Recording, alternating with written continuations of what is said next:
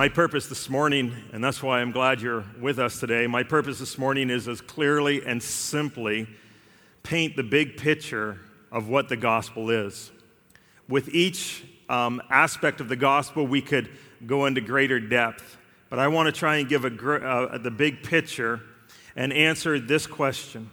If before God all humans are guilty, condemned, and helpless, how can we be made right with God? Before God, all humans are guilty, condemned, and helpless. How can we be made right before God? What is the gospel? And what we want to see is the gospel is the good news of a somber celebration of salvation. You are not here this morning by accident. There is purpose for you. Maybe you are not saved. Maybe you haven't considered who God is and that He is a holy God and that you think that you are not helpless and you are not hopeless, but you are filled, you can help yourself and you are filled with hope. You're actually fairly optimistic that if you were to stand before God in your state as you are today, things would be okay. I'm glad you're here this morning because maybe as we travel through Romans 3, you'd have opportunity to consider that. Maybe you've been a believer for a long time and like all of us, you lose sight of the gospel. We lose sight of the basics. We lose sight of the simple gospel that drives us to be who we are and why we do what we do, the purpose for our life and the purpose for our eternity. Maybe you're wandering. Maybe you've left. Maybe you love the gospel and you can't wait to hear the story again. Whatever brings you here this morning, we're glad that you have joined us, and we pray that the gospel would just give us that great joy and that new life that we have celebrated so often. So let's take a look. First of all, a somber celebration of salvation. Why is it a celebration? Well, if we go back to Romans chapter 1, verses 1 through 6, we see that it begins with words of celebration. After Paul introduces himself in verse 1, he says this, which for the gospel of God, so he's going to explain the gospel of God in 5 verses. This is going to explain the rest of the 16 chapters of the book of Romans. What is the gospel of God? Which he promised beforehand through his prophets in the Holy Scriptures concerning his Son, Jesus Christ, our Lord, who was a descendant of David according to the flesh, and was appointed to be the powerful Son of God according to the Spirit of holiness by the resurrection of the dead. Through him we have received grace and apostleship to bring about the obedience of faith for the sake of his name among all the Gentiles, including you who are also called by Jesus Christ. To all who are in Rome, loved by God, called as saints, grace to you and peace from God our Father and the Lord Jesus Christ. This is the celebration of the gospel. This is what Paul is going to explain for the next 16 chapters. In these first 5 verses, Paul introduces his person, his work, and his impact. His person, his work, and his impact. Who is this person? Well, we read that he is the gospel of God. Jesus is the gospel of God. Jesus was promised in the Old Testament. He was promised to come and do great things. We read that Jesus came in the flesh, God become man. We read that he came in power. He came to do things that were powerful, and he came in holiness. There was something vastly different about the person of Jesus. That is his person. We also read of his work. Why did he come? He came to destroy death. The greatest fear of humanity, the greatest complex question is death. We will all die one day. What will happen when we pass from this life? And Paul says Jesus came for the resurrection of the dead. He came to give life. He came to give new life, now life, eternal life. He came for life in a world of death. In a world of chaos, we read he came to bring peace. In a world of darkness, he came to bring light. In a world of harm, he came to bring light, or came to bring love. In a world of in a world of evil, he came to bring righteousness. Jesus came to bring life. This is all about the resurrection of the dead. Jesus would come and destroy evil, sin, darkness, rebellion, and ultimately death. His person, his work, and then his impact. What did he do? His work would be so great that it would change us. We read that Paul became an apostle also to the Gentiles, but it was for the obedience of the faith. In our prayer, we prayed Ephesians 2. We lived in darkness. We were slaves to darkness. But what God has done through Jesus Christ and through the resurrection of the dead is he's given us hearts to want to walk in obedience, to change. It doesn't matter if you've grown up in a Christian home. It doesn't matter if you're growing up in the world, whatever it might be. God brings change. And what is that change? It is this act of obedience. It is this experience that we are loved by God. Have you ever been loved with such rich love? The love of God. Even while we were sinners, Christ died for us. When you were at your worst, Christ showed his best love for you in Jesus Christ. We will be changed. Notice it calls you saints. You ever been called a saint? There goes saint. Look at that saint. Now that's kind of old language, but you will be changed into holiness. Your desires will change. Your patterns of behavior will change. Your heart will change. All of this is the impact of the work of the gospel of Jesus Christ. And because of that, you will know grace. You will know the riches, undeserved riches of God. You will know peace, a wholeness. The brokenness will be rebuilt. You will have a Father in heaven. Grace to you and peace from God our Father. You will have this great King Father who welcomes you into his living room. You are his adopted child, and he pours out love upon love, and at times discipline, but discipline with purpose to give you hope. He has poured out his great love as a perfect father, and you will serve as disciples, and it will cost you sometimes your life. You will serve the Lord Jesus Christ. The Lord, your master, Jesus, your Savior, Messiah, the one who accomplished all things. That is the celebration of the gospel. In 5 verses that will be unpacked in 16 chapters, you have this celebration of God's work in Jesus Christ that covers every need, covers every question, covers every corner of your life that is filled with hope, and now, because of the resurrection of Jesus, the resurrected life. That's our Jesus. That's why we celebrate the gospel today. You may remember the story of the prodigal son, right? The prodigal son goes off and he says, I want to do things my way. So he goes and does things his way, but he ends up in a pig pen. He says, even the servants have it better in my father's house. So he goes back and he's going to have this big forgiveness speech, and he gets part of it out, the necessary part, but then his father stops him. And we read in Luke chapter 15, Verse 22, but the father told his servants, quick, bring out the best robe and put it on him. Put a ring on his finger and sandals on his feet, and then bring the fatted calf and slaughter it, and let's celebrate with a feast. That's what God does over his children. That is the effective work of Jesus Christ. He celebrates. He gives you sonship. He gives you daughtership. He welcomes you into his family. You might say, well, I wandered too far. The prodigal son wandered far away, but the father received him. Because this son of mine was dead and is alive again. He was lost and is found. So they began to celebrate. Now, that might not be your story. You might have grown up in the church your whole life, because you may remember in that story, the elder son came to the father and said, listen, I've been slaving many years for you. If that's your understanding of the gospel, I'm glad you're here this morning, because that's not what the gospel is. I have been slaving many years for you, and I have never disobeyed your orders. Do you feel like that? You have done such a good job that you have never disobeyed the orders of God, but it feels like a slave.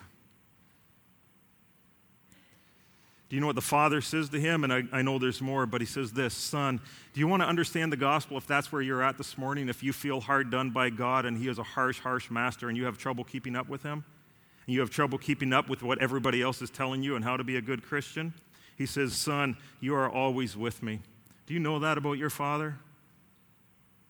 The Father is always with you. And everything I have is yours. Why are you slaving away? Everything I have is yours. My life, my works, the grace, the riches of God. You see, for believers, sometimes it's easy to miss out on the celebration. A somber celebration of salvation. If that's the celebration, then what is the somber celebration of the gospel? Well, the good news comes with a cost. When we use the word somber, it's this deep feeling of seriousness and sadness. You know those reflective moments in your life when you look around and you know that something is terribly wrong? Sometimes when you look inside and you think something is not right, it's terribly wrong inside me. And we look at the end and we know something is wrong because we will one day meet death. These are the deep moments of life. You may remember John the Baptist. John the Baptist was the one who came to prepare the way so that people could hear and watch the work of Jesus. And you may remember in Matthew chapter 3 that the religious elite would come and hear John. And this is what John said. This is how John prepared the religious elite to hear the gospel or to hear the good news of Jesus Christ. Matthew chapter 3, verse 7 through 11. We won't read all of it, just the beginning part of it. When he saw many of the Pharisees and Sadducees coming to his baptism, he said to them, "Welcome." It's not what he said, right? He said, "Brood of vipers." You can just imagine the religious elite, the Pharisees, looking at him and saying, "Oh, he must be talking about the people back there. Because he would welcome us. You brood of vipers, who warned you to flee from the coming wrath? Therefore, produce fruit consistent with repentance. And don't presume to say to yourself, 'We have Abraham as our father,' for I tell you that God is able to raise up children for Abraham from these stones." And then he goes on, he says, "You brood of vipers." You have to escape wrath. And when we come to the book of Romans, that's what Paul does. Paul prepares the people to meet Jesus. So in Romans chapter 1, beginning in verse 18, after he does some introduction and say he's not ashamed, in verse 18, this is how he begins the gospel presentation. Do you want to know how Paul begins the gospel presentation? Verse 18, he says this, "For God's wrath is revealed from heaven against all godlessness and unrighteousness of people who by their unrighteousness suppress the truth." Isn't that amazing? The very first thing he does in order for us to prepare to understand the gospel is the same thing John the Baptist did when the people came to him. He basically said, "You're a brood of vipers. You don't get it. You need to escape the wrath of God because the wrath of God is upon you." And then what he does is in the rest of Romans 1, he talks to the Gentiles. And he says basically to the Gentiles that you suppress the truth. You are filled with depravity and you are filled with idolatry, not glorifying God and not giving him thanks. And then in Romans chapter 2, he goes to the Jews. And for a chapter and a half, he speaks to the Jews. And in Romans chapter 2, he basically says, you who judge the Gentiles, you who look out into the world and say how bad the world is, he says, you also are without excuse. You also are without excuse. In fact, his language is so strong that he says this, "Every one of you who judges is without excuse." And then in chapter 2, verse 5, "You have a hardened and unrepentant heart and are storing up for yourself the wrath of God." You are storing up for yourself the wrath of God. And in other words, what he says is you have the word, but you don't understand the word and you can't live out the word. And that's how a lot of people understand the gospel. But if we're always looking outside and saying how bad we are without ever reflecting that we also are without excuse and we desperately need a Savior and we desperately need a Lord and we desperately need a Christ and we need a Father in heaven, then we haven't understood the gospel. And then in Romans chapter 3, he says all people, Every single one of us in this room, every single person who is ever born, all people. And what he does is he goes to the Old Testament and passage after passage after passage, he talks about our sin. He talks about our sinfulness and why the wrath of God is upon us. And this is how he begins. There is no one righteous, no, not one. And this is how he ends. There is no fear of God before their eyes. There's no one righteous. And then he goes on to list their unrighteousness from a wide variety of Old Testament passages. And then he ends, there's not even a fear of God. In our culture, there's not even a fear of God. That we might be in some sort of trouble and that the wrath of God might be upon us. And whether we're Jew or Gentile or whatever, then there is ultimately no fear of God in our hearts. We will hear this message and we will say, I'm not helpless, I'm not hopeless.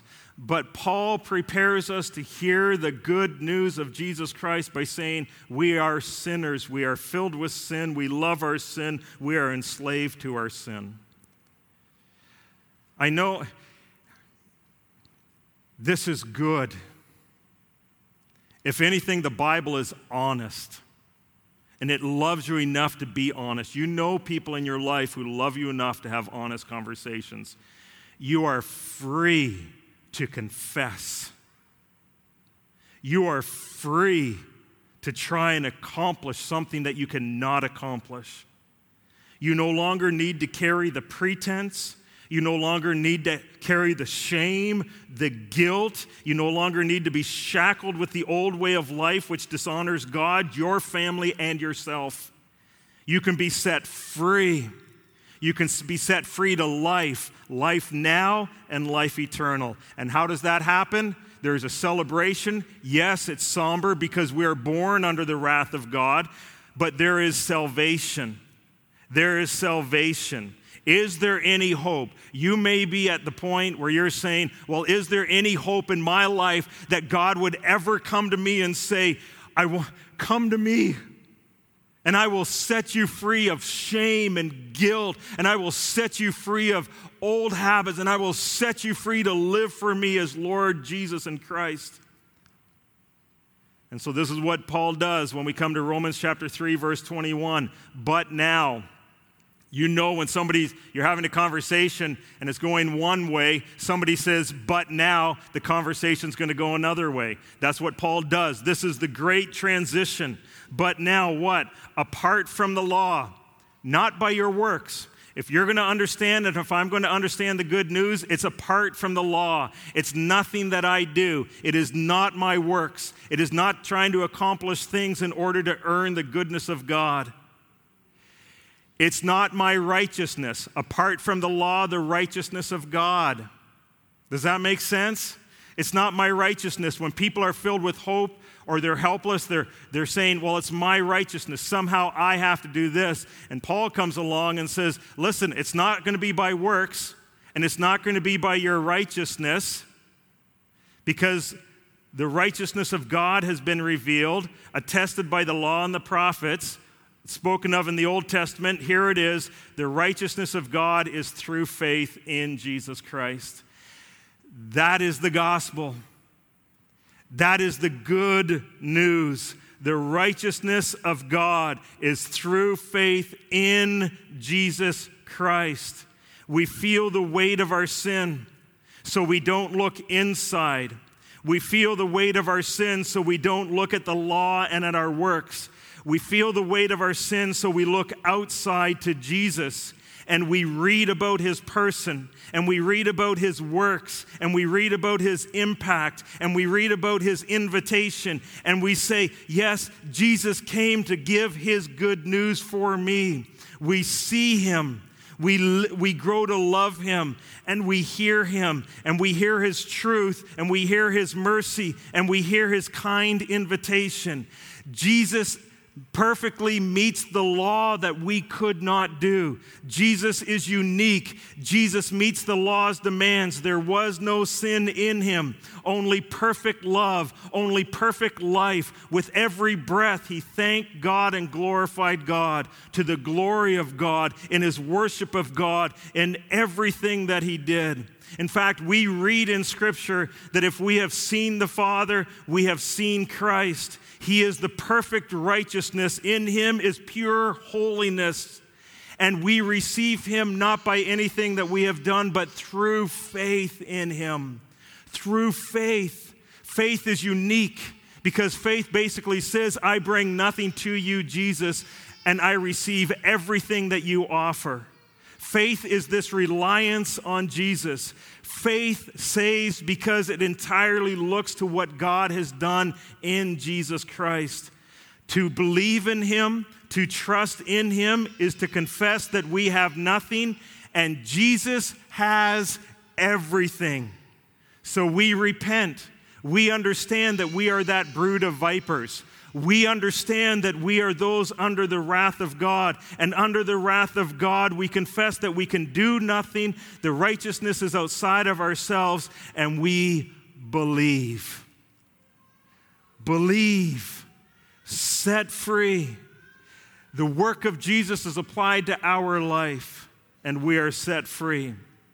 So salvation is, first of all, the work of God, and then finally, salvation is the gift of God. Salvation is the gift of God. So you're asking this question right now. If Paul is saying that it's not by me, it's not by my lineage, it's not anything like that, and whatever my background is, I can come to Jesus, turn from my sin, put my faith in him, and he will receive him because of the righteousness of Jesus Christ. You're saying, well, how does that happen? How is that even possible? That's verses 24 through 26. Just like the prodigal son was given the gift of forgiveness and family, Paul now explains the gift of salvation. Do you want to know the gift of salvation? Listen to verse 24 again. They are justified freely by his grace through the redemption that is in Jesus Christ. Verse 23 was this, for all have sinned and fall short of the glory of God, except Jesus. But you have sinned, I have sinned, you have fallen short of the glory of God. I have fallen short of the glory of God. So what is the impact? What is the gift that God gives us? Verse 24, they are justified freely by his grace. Notice the word freely. Nothing that you have done, nothing that you will ever do. God did not look at you and say, well, there's a special person. I owe him salvation. I owe her salvation.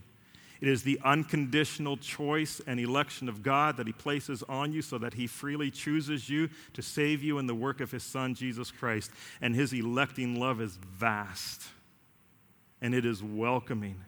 Freely, you are justified. You are justified. Justified is a judicial term. It's courtroom language. If you're in the courtroom of God, you are guilty. That's what Romans 1:18 says. You are found guilty. Justified, to be justified, is to be declared as if you're righteous in the sight of God. So let's say a human courtroom. Somebody goes into a courtroom and the judge doesn't make them guilty. The judge doesn't make them innocent. They are either guilty or innocent. There is a declaration. You are declared innocent. You are declared guilty. We walk into the courtroom of God and we're guilty because of the work of Jesus Christ and our union with him, that when he died, we died. When he rose, we rose. Because we are united with Christ through faith, we are declared. It is a one-time moment. You are declared as if you're righteous in the sight of God. When God looks at you, he does not see your sinfulness. He sees the righteousness of Christ because you are united with Christ. I want to say it again.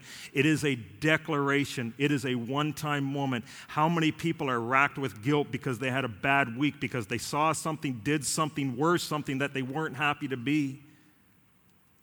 And we think our salvation is ruined. And God comes along in Jesus Christ and says, you are justified. You are declared righteous, as if you're righteous, not because you are made righteous, but because you are declared righteous, because the righteousness of Jesus Christ has been applied to your status. It is God saying, not guilty. You're not guilty because Jesus took your guilt. Jesus takes your shame. You don't have to carry it anymore. Even as a Christian, you are justified, declared in the sight of God as if you're righteous. And people will say, well, then I can sin as I want. You read Romans 6. It's absolutely not like that. Because you've not only been set free from the presence of sin, you've been set free from the power of sin, and you no longer want that life. You will struggle with that life as in Romans 7, but as in Romans 8, God's love will never leave you. He will never let you go. You are not guilty. His amazing, undeserved kindness. He is gracious in his verdict.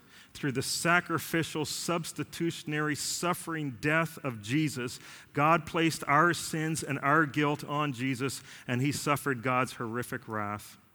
Justification in your life and my life is a pronouncement that our sins are forgiven, and we are credited Christ's righteousness in Jesus.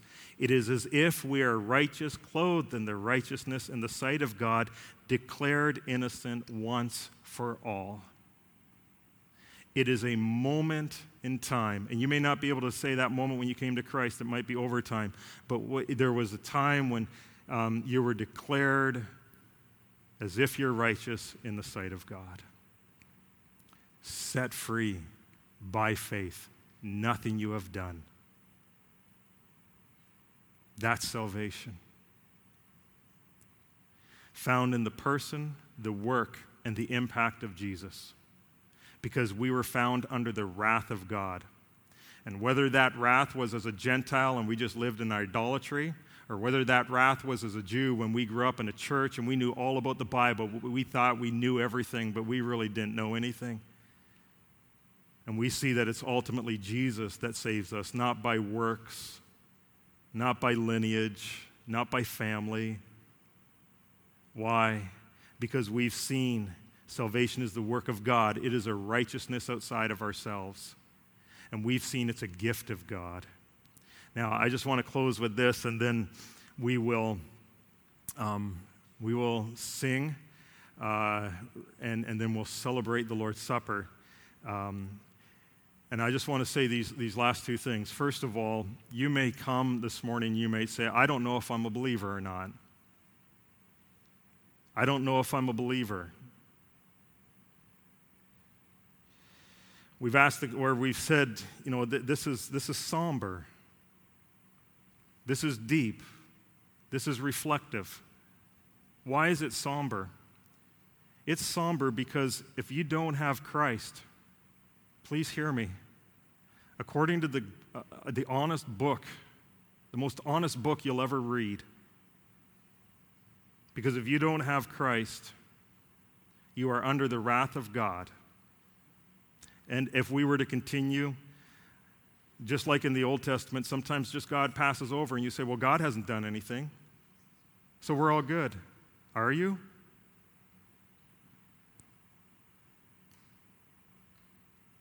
If you were to stand before God today, are you good?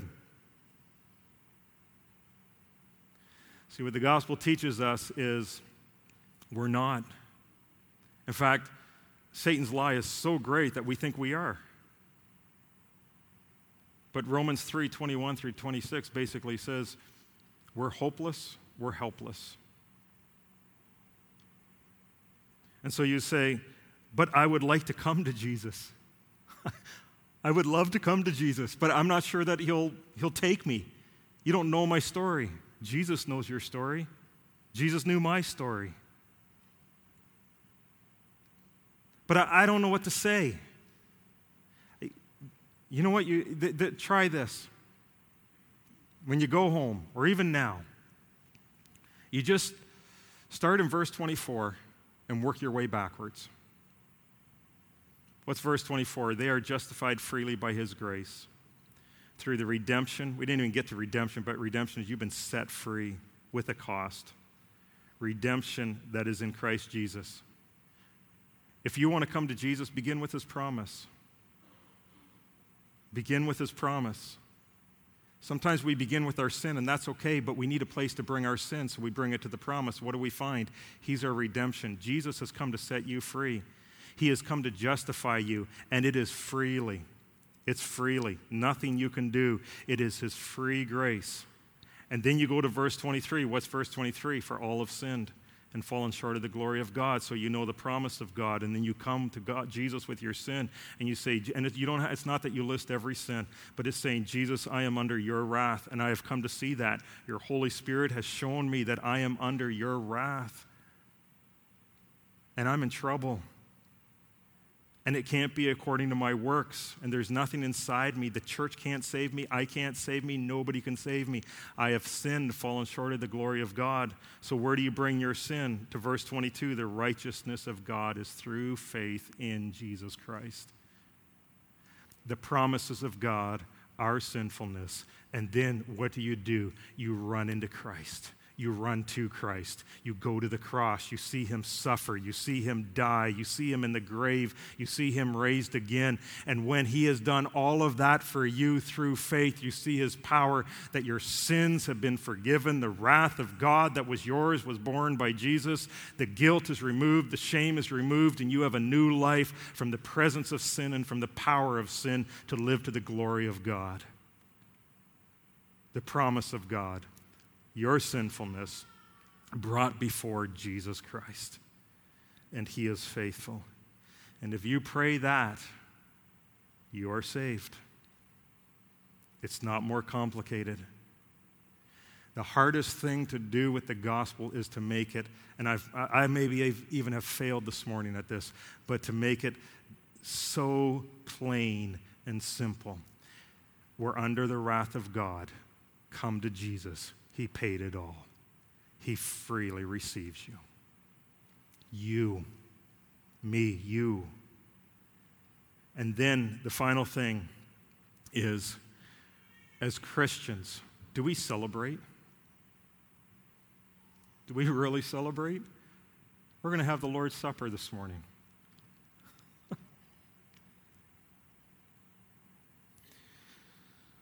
I read a prayer from C.H. Spurgeon that someone posted. This was the prayer. Lord, send your life throughout the entire church. Visit your church. Restore sound doctrine and holy, earnest living. Take away from professing Christians their love for frivolities, their attempts to meet the world on its own ground, and give back the old love of the doctrines of the cross and Christ. May free grace and dying love again be the music that refreshes the church and makes her heart exceedingly glad. Do you know how you will celebrate the gospel of Jesus Christ? You will give yourself up. You will die daily. You will die to yourself. You will have sacrificial love. You will have sacrificial service. We have believed the lie that to find life is to live for us. But the gospel comes along and says, as you sacrificially give, as you sacrificially love, as you sacrificially serve, that is a celebration because we are created in the image of Christ. So Romans 5:1 says this, therefore, since we have been declared righteous by faith, we have peace with God through our Lord Jesus Christ. That is my prayer. Let's pray together. Father, we give you thanks